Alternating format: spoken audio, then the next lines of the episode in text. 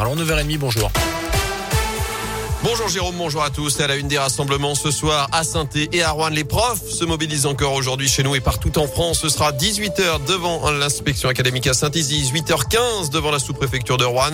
Ils réclament à nouveau plus de moyens, une meilleure gestion de la crise sanitaire, notamment l'application des promesses du gouvernement après la grande mobilisation de la semaine dernière.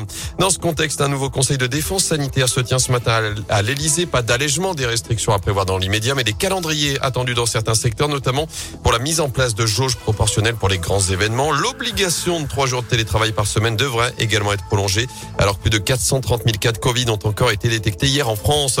Dans l'actu, également, les œuvres du père Rive seront bel et bien retirées à Gramont. C'est ce que nous a confirmé le maire de la commune après cette réunion publique organisée mardi soir en présence de l'évêque de Saint-Étienne.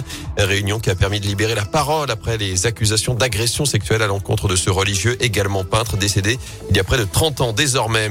À suivre le coup d'envoi du recensement aujourd'hui Aujourd'hui, plus de 8200 foyers sont concernés, notamment à saint 1,2 million de personnes au total dans la région, soit 15% des habitants d'Auvergne-Rhône-Alpes. Vous pouvez y répondre sur Internet. Je vous rappelle que c'est confidentiel, obligatoire, mais aussi gratuit.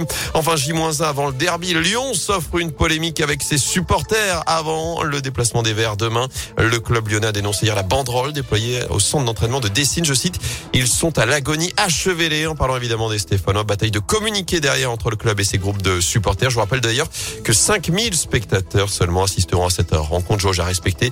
Déplacement interdit pour les supporters stéphanois. Au final, il y aura 2000 abonnés de l'OL tir au sort et 3000 partenaires. Enfin, deux Français actuellement sur les cours l'Open d'Australie. C'est compliqué pour Richard Gasquet face au néerlandais Van de Zandjulp en deuxième tour de cet Open d'Australie.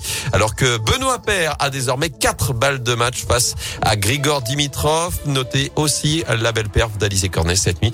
Vainqueur de l'espagnol Garbinier Muguruza, numéro 3 mondial en deux petits sets. Perfect.